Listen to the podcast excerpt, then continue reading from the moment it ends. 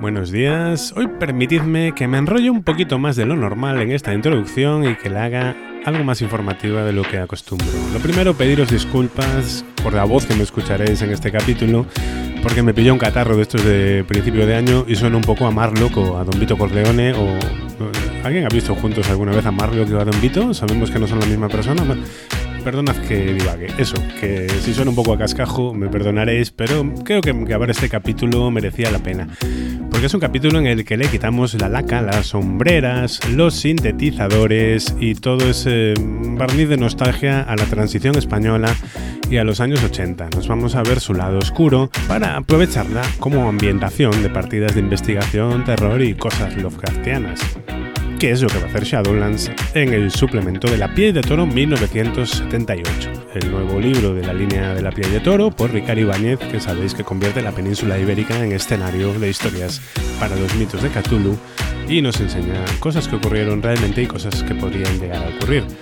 Este libro, si os interesa, está ahora mismo en preventa con una oferta, un pack bastante jugoso y es una preventa especial, porque está yendo muy bien, muchas gracias por el apoyo y porque la tenéis como mínimo hasta el 2 de febrero, podéis entrar y cuanto más gente entre, más cosas desbloqueamos. Van ya más de 30 metas, más de 40.000 euros, que son como 7 millones de pesetas, ¿eh? para que veáis, y se está quedando un suplemento muy majo, con va a llevar un segundo librito de semillas de aventura en distintas ciudades y territorios españoles. Y va a llevar la participación, aparte de gran Ricardo Ibáñez, pues de David Martín Rodero Viejo, Marca Pena, Enrique Moraday, Mireya Machancosas, Tomás Rubias, Joan Segovia y Juan Vera, alias el señor perro, que es la persona a la que tenéis que escuchar hoy. Y os voy a dejar con la trastienda de Shadowlands en un viaje espacio-temporal hacia la transición.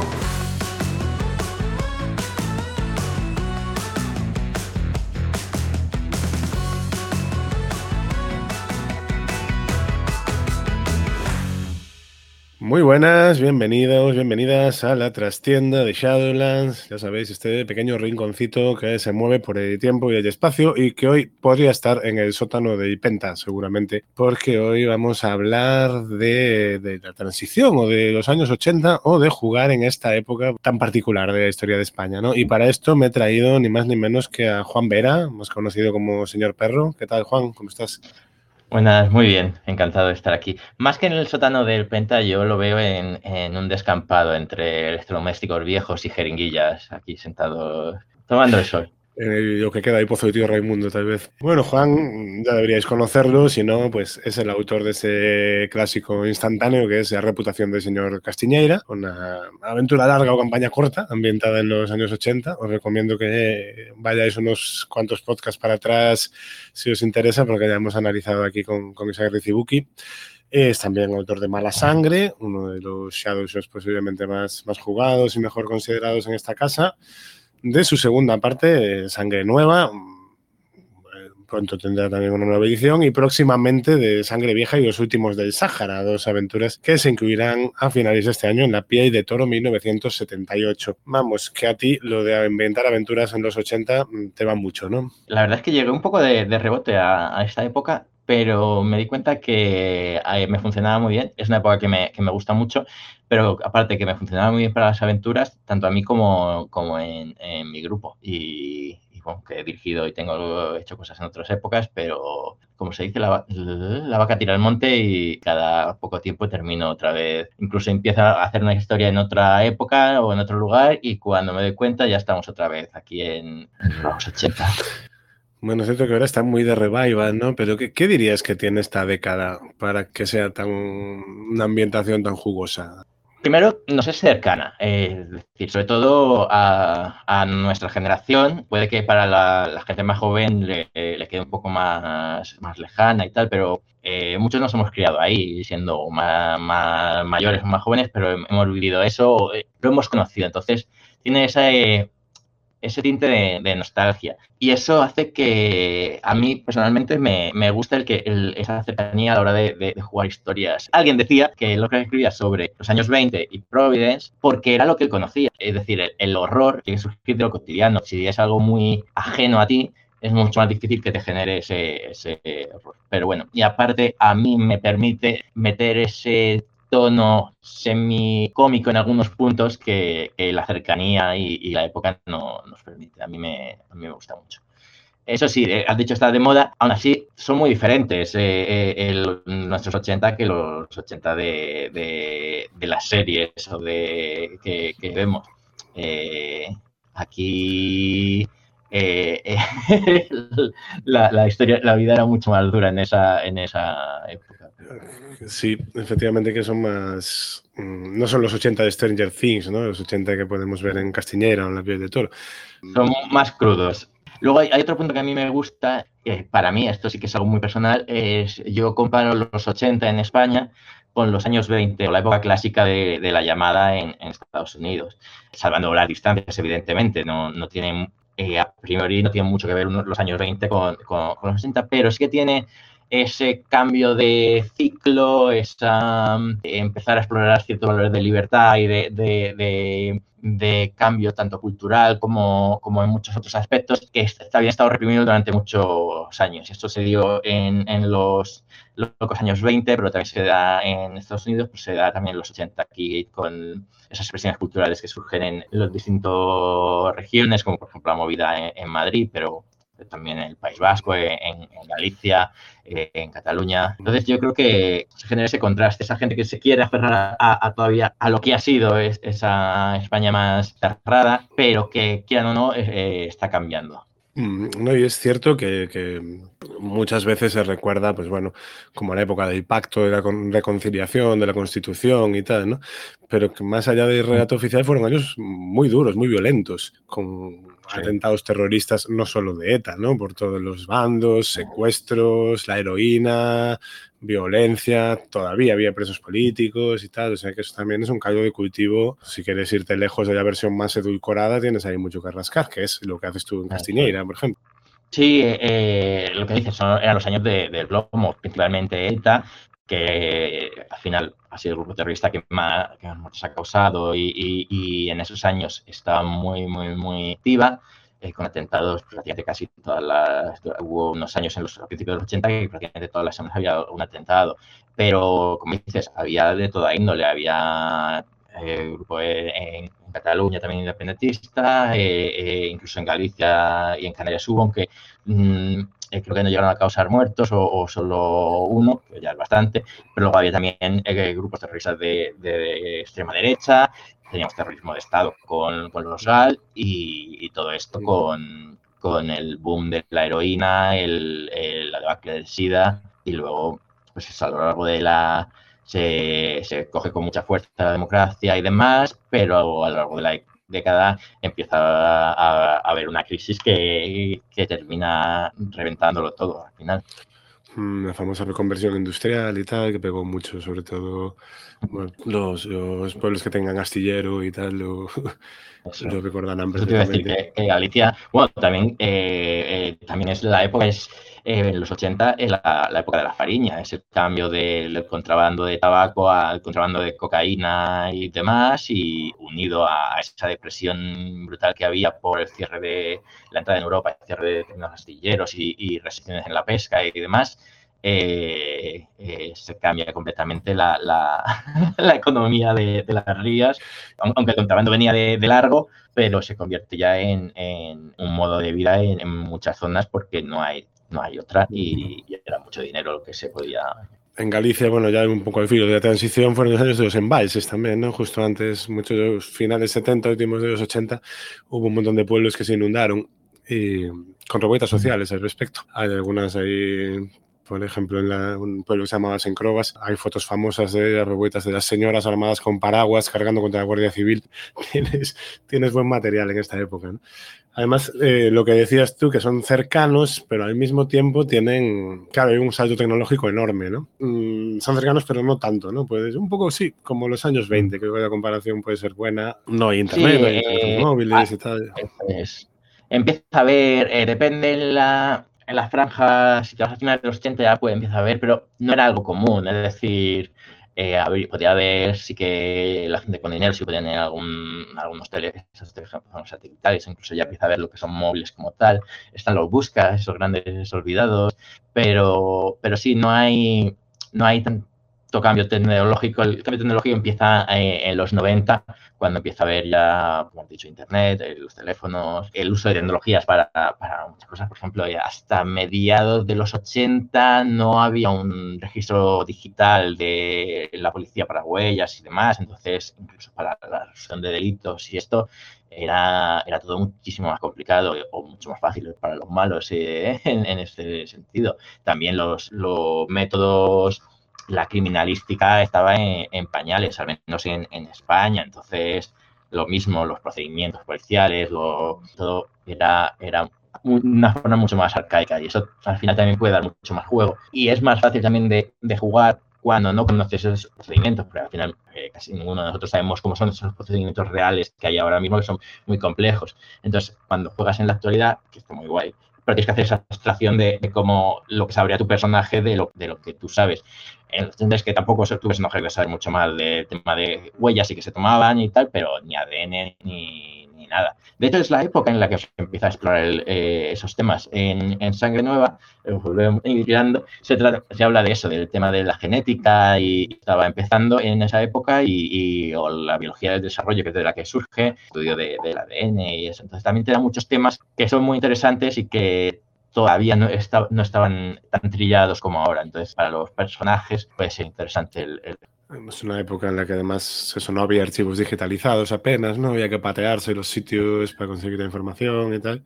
Se pagaban pesetas también, teniendo su, punto exótico. Recuerdo, bueno, de hecho, no sé si la recuperarán para la piel de toro o no, hay que dar la idea, pero Castiñeira tenía aquella tabla de precios en las antiguas pesetas.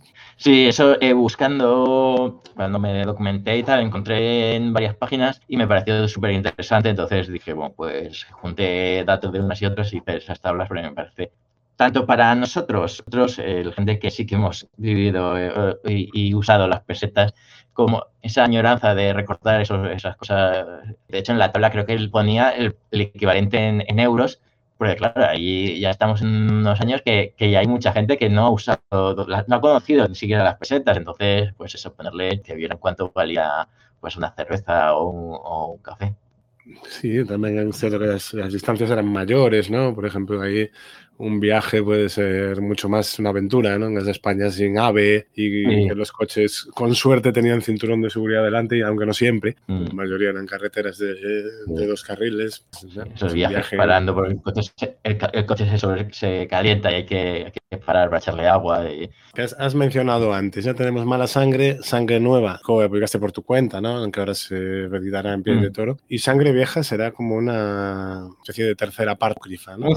Están relacionados y ahora que voy a tener un poco la oportunidad de tocar, eh, porque claro, Malasaña salió como un entonces había mucha restricción de tamaño y, demás. Entonces sí que eh, meter algunas cosas que, que unas con otras. Las ideas de estas aventuras surgen de, una, de un libro de relatos cortos que, de, de Aitor Solar, Entropía, en el, webmaster de leyenda.net. Y Aitor, entre otras cosas, pues eh, escribe. Tiene, tiene relatos en distintos sitios, pero tiene un, libro con todos relatos suyos y los centra todos en, en una ciudad ficticia, dormitorio ficticia de, de, España. Los hace, son relatos en la actualidad trayendo los mitos al contexto de España en la, actualidad. A mí personalmente me gustan mucho y leyéndolos se me saldrían eh, ideas de, aventuras, leyendo la mayoría de ellos. Y justo pensé cómo se habría llegado a la historia que ocurre en el relato. Y entonces, eh, tanto Mala Sangre como Sangre Nueva, como, como Sangre Vieja, que, todavía no está, surgen como cómo hubiera sido en los 80, 90, una, historia que desencadena en que en la actualidad pueda ocurrir lo que, lo que pasa aquí. Y al final la idea es eso, pues sobre todo con sangre, sangre vieja, juntar un poco las historias de los otros, aunque al final es una historia independiente. De hecho, en, ambas, en las dos que ya están publicadas hay pregenerados, pero sobre todo en, Sangre Nueva son personajes muy, muy, muy fijos para esa historia que, que no valen no te valdría para jugar la, campaña, yo o la campaña, las tres aventuras. La trama va muy relacionado con ellos y el, desenlace mm, no, vamos a contar mucho más para. Entonces, la, idea, la idea inicial era hacer tres, al final Sangre Vieja nunca la terminé de escribir, la tengo ahí bocetada y demás, y, dije, mira, pues qué mejor oportunidad que con la piel de toro que sacarla y darle un cierre a. Y ya que estás, ¿qué nos puedes adelantar también de los últimos del Sáhara? ¿no? Hablamos ahí de otro, otra, otro hito de la época, pues el abandono de la colonia, ¿no? Eso es. A mí es una que me, gusta mucho. inicialmente era parte de, una historia mucho más grande y, tal, que, pero igual algún día en el futuro sale, sale esa, esa, campaña, pero bueno, en el 76, el principio de lo que es la transición, el Sahara había sido durante casi 100 años colonia española, con no pocos problemas, y al final, pues en el 75, con, con Franco ya, ya moribundo, Marruecos termina tomando el Sáhara con la Marcha Verde y demás. Bueno, el caso es que al final España tiene que salir de allí y, y eso. Entonces, la idea es, cuando ya se ha evacuado todo, todo el Sáhara, ya no quedan españoles, un grupo de legionarios, que era el, grupo principal de ejército que está desplazado allí, tiene que infiltrarse en terreno ahora ya marroquí para rescatar y extraer de, de, allí a un grupo de españoles que ha quedado atrapado en, tierra ahora en conflicto. Es un poco más pulp, o se puede llevar un poco al pulp, pero creo, y un poco fantasmada, pero creo que, le, pega y es, es muy divertido jugar con, con legionarios. Eh, es un punto de partida guapo, desde luego. Ya lo, que encuentren en el desierto lo, lo dejaremos tras la cortina de spoilers. este libro saldrá en noviembre de este año. Mm, es un poco pronto para empezar de este y para. Ya, sí, cada, cuando se publique ya hay ocasión de jugarlo, igual le dedicamos un, un repasito. Comentabas antes que fueron, además de los 80 años, muy prolíficos ¿no? en cuanto a la escena musical y tal, pero no, no solo. Creo que en general, culturalmente, bueno, dieron productos muy interesantes en cine, literatura, cómic y tal, que además son una muy buena fuente de, inspiración. Por ejemplo, el cine kinky. Sí, el Navajeros, por ejemplo, también en Madrid, o con eh, el cine principalmente de, de Eloy de la Iglesia, que es como el, principal director de, aunque no solo él, eh, está también Carlos Saura y algunos otros, pero yo creo que, que el es eh, Eloy de la Iglesia y, por ejemplo, Navajeros, como he dicho, o, El Pico, ambientada en, Bilbao, incluso una actual que es de hace un par de años que se llama Las Leyes de la Frontera, creo que está en, en plataformas, no sé si en Netflix o, en cuál. en, Cataluña, no recuerdo exactamente si es Barcelona o, alrededores, y es cine kinky, pero rodado en, la actualidad. Otra de las caras de la moneda de, los 80.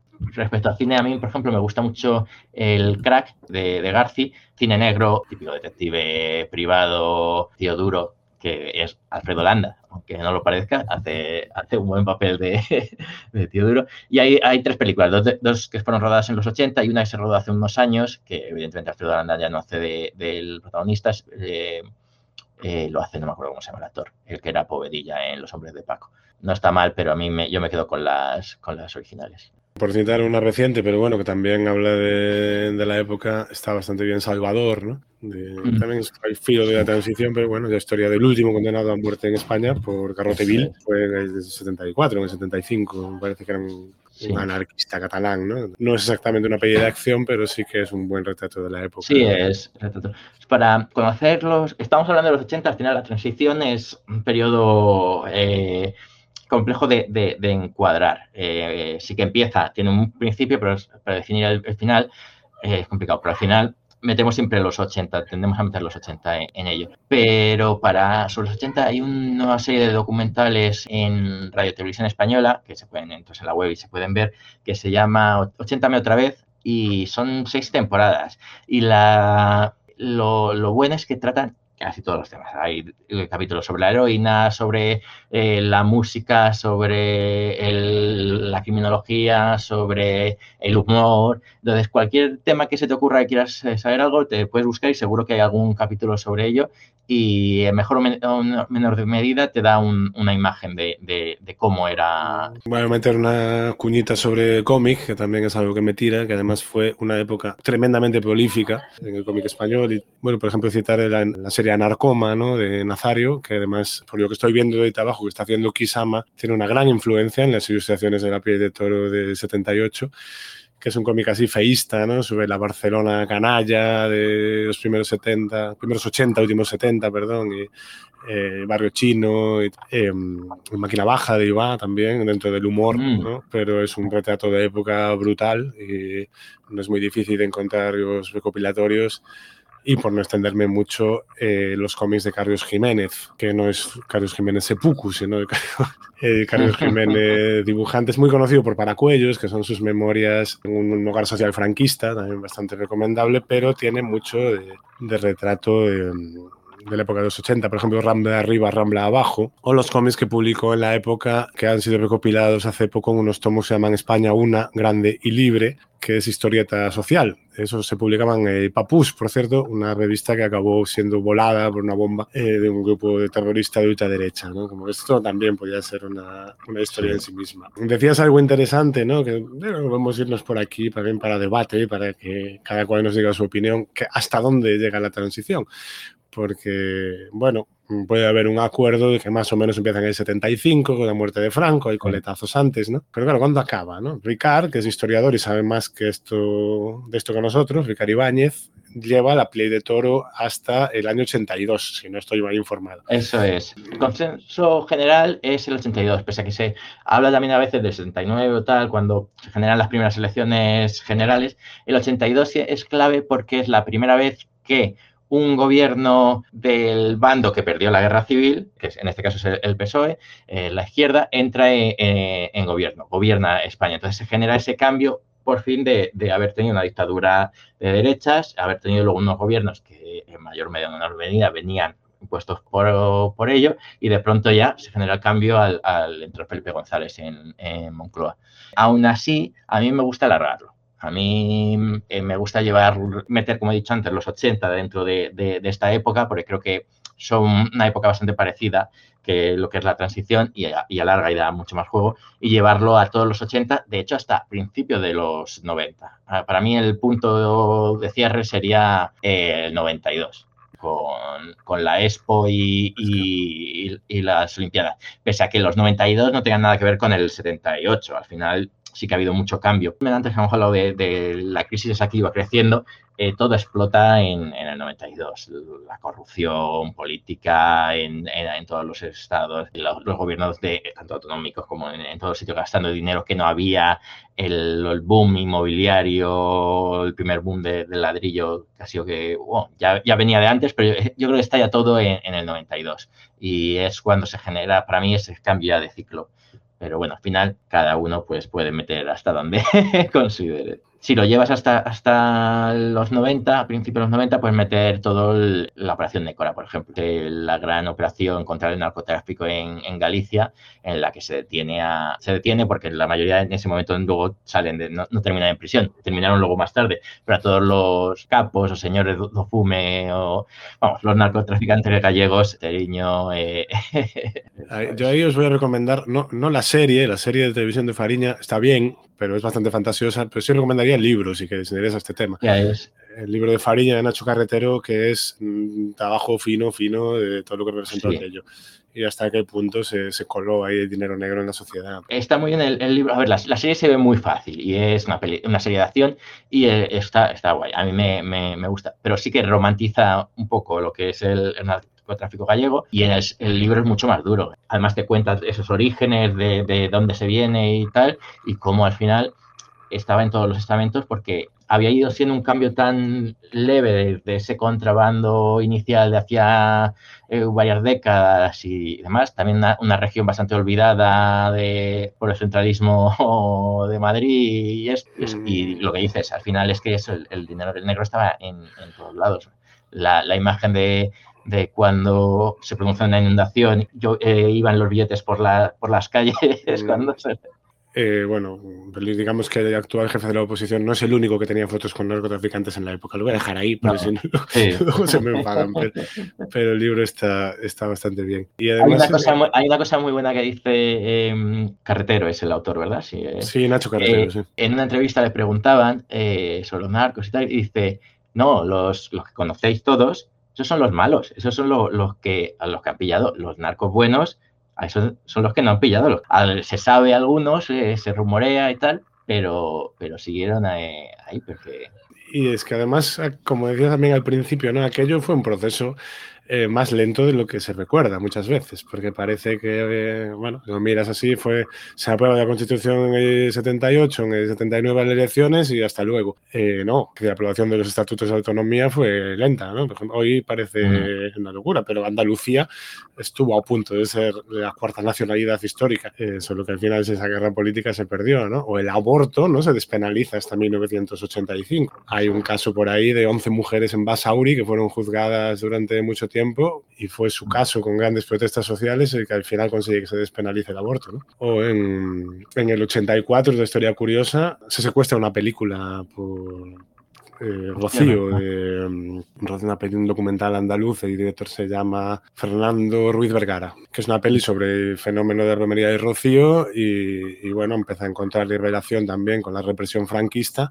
podéis ver en YouTube, es de una horita y está muy bien, os lo recomiendo. También habla cosas de la época. Y en un momento dado señalan a los cofrades como eso, culpables de asesinatos políticos en la guerra civil. ¿no? Pues el cofrade en cuestión ya estaba muerto, pero los hijos lo denuncian y el Tribunal Supremo prohíbe la película porque atenta contra el espíritu de reconciliación de la época, ¿no? En 1984.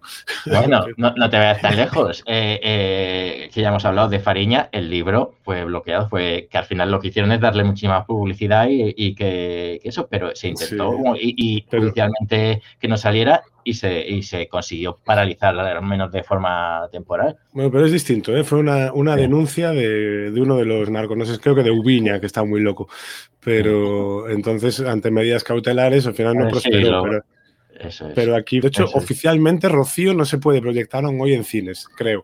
O sea, nunca se llegó a levantar la prohibición. Lo que pasa es que, bueno, está en internet, hoy es más complicado cortar esas cosas. ¿no? el, proceso este de de dejar atrás toda esa herencia franquista fue más lento de lo que nos hace pensar, ¿no? Y además son años oscuros que, vamos, para el horror cósmico son tierra abonada. Sí, tenemos, bueno, ya hemos hablado del terrorismo, pero esto, los años del plomo que fueron jodidos, depende de las regiones, pero en general en, casi todas. Pero no solo eso, la, heroína cabalgando por, cargándose una, una generación prácticamente, una, una, generación, el paro que cada vez iba más y más, entonces de hecho había, pues eso, hemos hablado antes de los kinkis, eran chavales sin, sin trabajo, sin perspectiva de, llegar a nada, salvo el dar un palo, conseguir dinero, eh, vivir a tope y, morir joven, que es lo que les pasaba a, muchos de, ellos, porque no había manera de, que pudieran salir de ese círculo vicioso de, la pobreza que, muchas veces cuando empezamos los 80 pensamos en, en el color y esto de la movida, pero había una cara B de todo, de todo eso. Es cuando se empiezan a, fraguar, perdón, los grandes pelotazos inmobiliarios también y tal, que bueno, se desarrollarían después, pero ahí empezamos a ver ya, empieza a hincharse la burbuja. En fin, que vamos viendo que jugar a rol también es una buena forma de aprender historias y batallitas, ¿no? esto, esto que nos gusta de documentarnos de más sobre la época que vamos a jugar. Eso es. Eh, a mí me pasa cuando voy a escribir una historia sobre algo muchas veces es, lees de, algún, de un suceso o, por ejemplo, en el 83 en, en Bilbao eh, una riada que arrasó la ciudad, pero de las calles con metros de agua.